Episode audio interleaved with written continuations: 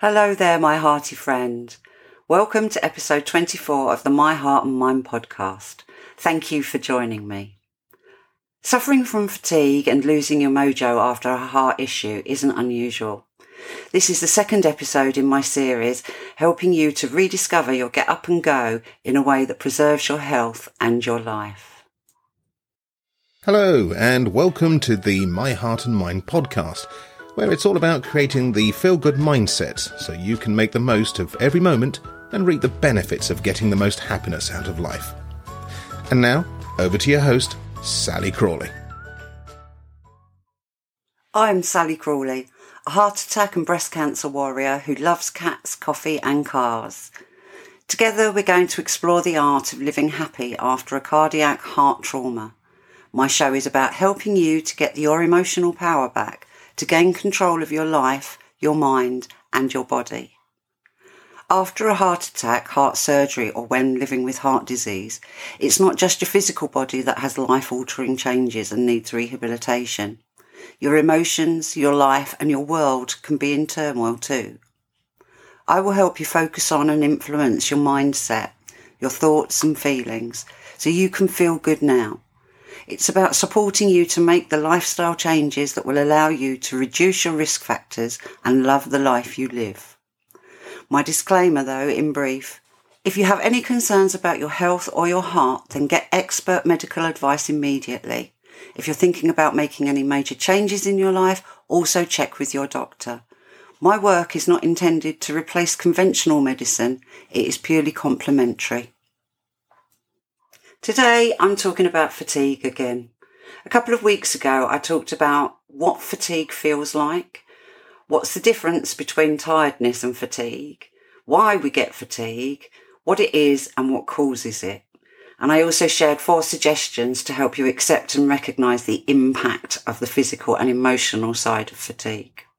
If you haven't listened to it yet, it's episode 21 called Fatigue, the What, the Why, and the How to Work It Out. I'll link to it in the show notes.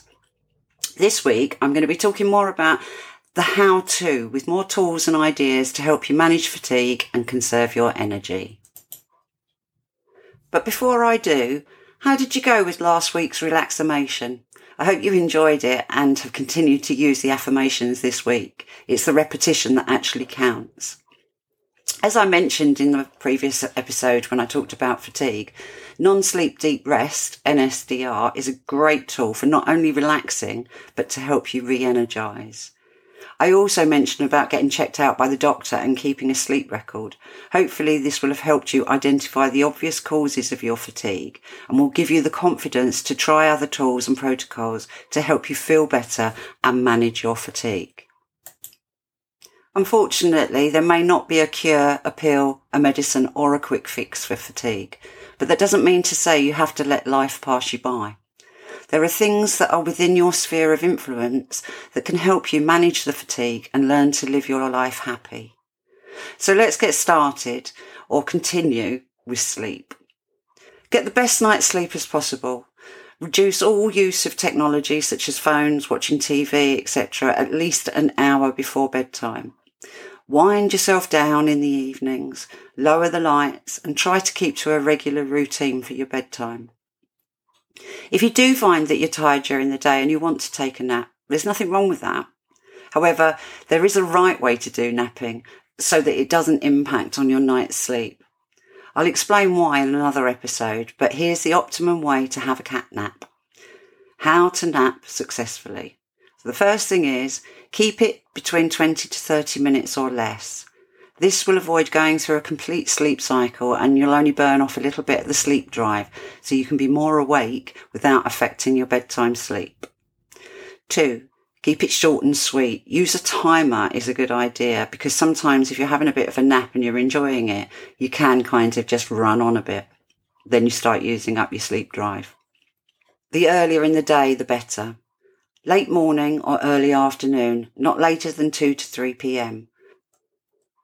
And with our diets, make sure you're drinking enough water, as sometimes you can feel tired when you're slightly dehydrated. I mentioned about having regular bedtimes. Well, the same applies for eating as well. Try to eat on a regular schedule as it will help maintain energy throughout the day. It's best not to overeat or have large meals. Little and often can work well. When you've eaten a large meal, your body will use a lot of energy to digest it.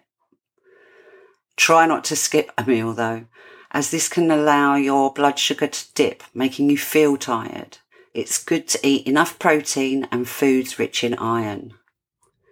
Avoid sugar and caffeine, as well as alcohol and marijuana, as they generally make fatigue worse.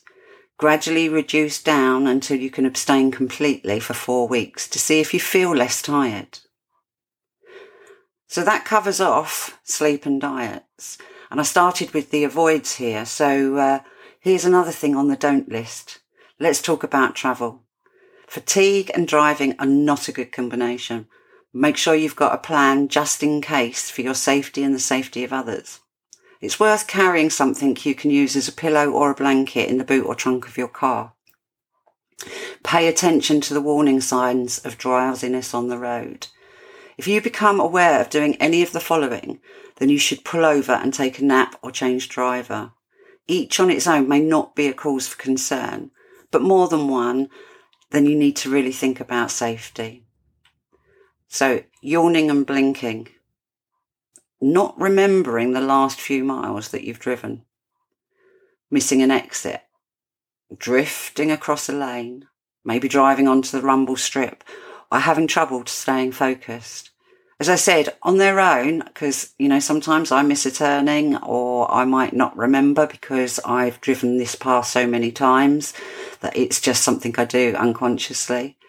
But a combination of these is definitely cause to stop and evaluate. So what tips have I got for life and self-awareness? This is quite an important part of managing your fatigue.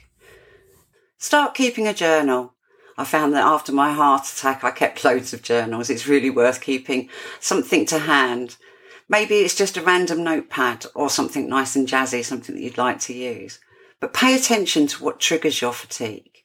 Is there any activities that make you more fatigued than others?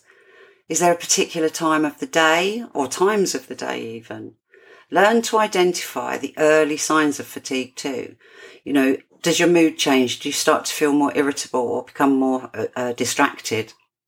Once you can recognize the early signs, you'll feel that you have a little more control. This will then allow you to stop an activity before getting too fatigued. We all make attention or memory slips from time to time, but these become more frequent when we're tired and fatigued. A couple of suggestions would be when trying to focus your mental attention on something specific, it's a good idea to remove all distractions, like turning off background noise. Even the washing machine or the dishwasher can be quite distracting. Use technology as reminders to set alarms to help you stay on track and achieve things.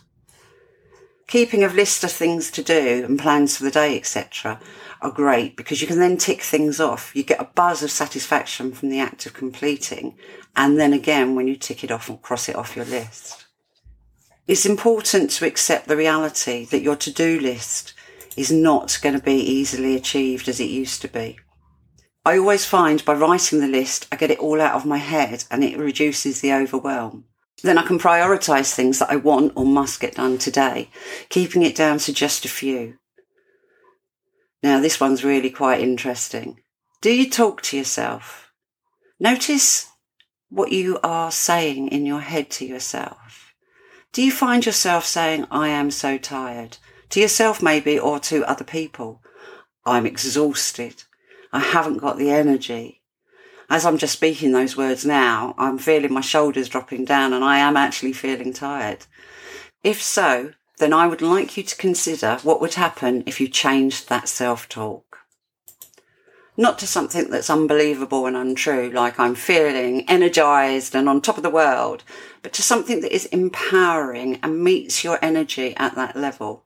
So, for example, if you find yourself saying, I'm so tired, I can't do this, how about changing it to, I am okay and I will do what I can? Or maybe you hear yourself saying, I'm always exhausted and I can't do what I want to. Then I suggest changing it to, My energy flows up and down throughout the day.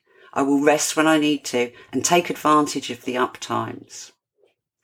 Another thought might be, what's the point? I'm never going to get any better. Change this to, I'm going to have a go and I'm going to do my best. These just small changes in the way that you talk to yourself and others can make a huge difference. And perhaps in another episode, I'll uh, think of some ways where I can demonstrate this. Another thing is to have a voice. Remember that it is a sign of strength to ask for help. It's not weakness at all. Ask for what you need, delegate and oversee if you have to. People like being asked to help. It makes them feel good and it makes you happy. And it is actually a win-win for both parties. So remember, use your voice, ask. People can only say no, and more often it might be no for right now, but they can negotiate and do something a little later. Lifestyle and exercise. Physically, despite being tired, exercise will help increase your energy and reduce your fatigue. Always speak to your doctor if you're thinking of taking up an active sport or activity that you, that might challenge you. But fatigue, I would suggest doing some gentle modified to suit your condition, stretching or yoga. Getting out for a walk, especially in nature, is healing and energizing for the mind and the body too. I like to stand barefoot on the ground and use breathing exercises to raise my energy. Another idea would be why not see if you can find a new or re energize an old hobby or interest that absorbs you. You might want to consider volunteering perhaps. Be sure to explain about your fatigue. They'll definitely understand. And you can choose what you do and make a difference to other people and other causes by getting involved. Another idea to raise your get up and go would be to watch a funny film or read a funny book. I'm sure you've had your favourites, but there are plenty to watch on Netflix and other streaming networks. For ideas, you can download my no cost gift called Finding Laughter. It's my curated list of 94 movies, TV series, books and songs that will put a smile on your face. I'll add that to the show notes later. So wrapping up now, my most important thoughts about managing your fatigue are respect your recovering body, what it can do today and what it can't. I would recommend alternating periods of activity and rest. And while you're resting, plan what you'll do when you're more able. So that concludes my top tips and ideas for today. Give one or two of them a go and see how it, it happens for you. Remember, it's different strokes for different folks, and what works for some doesn't work for others. You are unique. Keep an open mind and take good care of your energy. But what might stop you? I think it goes back to that inner dialogue that I mentioned before, that inner chatter that we have with ourselves. If you find yourself saying, I'm too fatigued to even bother, then I'm going to say to you, I appreciate how hard it might seem. But if you always do what you've always done, you'll always get what you've always got. Set yourself a challenge, not too big, and find one thing and give it a go. So, recapping today, the top tips and tools and rules I have shared with you cover the areas of your sleep, nutrition, being safe when traveling, becoming more self aware, what you can do for your lifestyle changes, and finally, loving and respecting your body. So thank you so much for listening today. And I hope you get at least one or two things from today's show.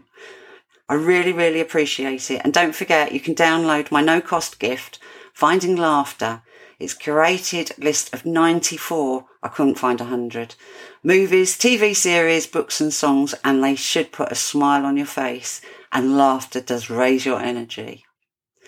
So what's coming next week? Well, I'm hoping to have a guest on my show, Donna Newton. She's a cardiac physiologist and cardiac coach. So it's not just my voice you'll be hearing next time. Make sure you subscribe to my podcast so you don't miss out. And remember, if you're on Facebook, you can come over and join me and others in the My Heart and Mind community. So it leaves me to just say that the beat goes on one moment at a time and I'll speak to you again real soon. Take good care. Bye bye for now. You've been listening to Sally Crawley and the My Heart and Mind podcast, a show for you if you've had a heart attack, cardiac event, or other life changing experience and want to feel good. It's all about mastering your feelings and emotions so you can feel great and live the life you love. To find out more, visit www.myheartandmind.co.uk and note that that's an AND and not the ampersand character. Go be magnificent.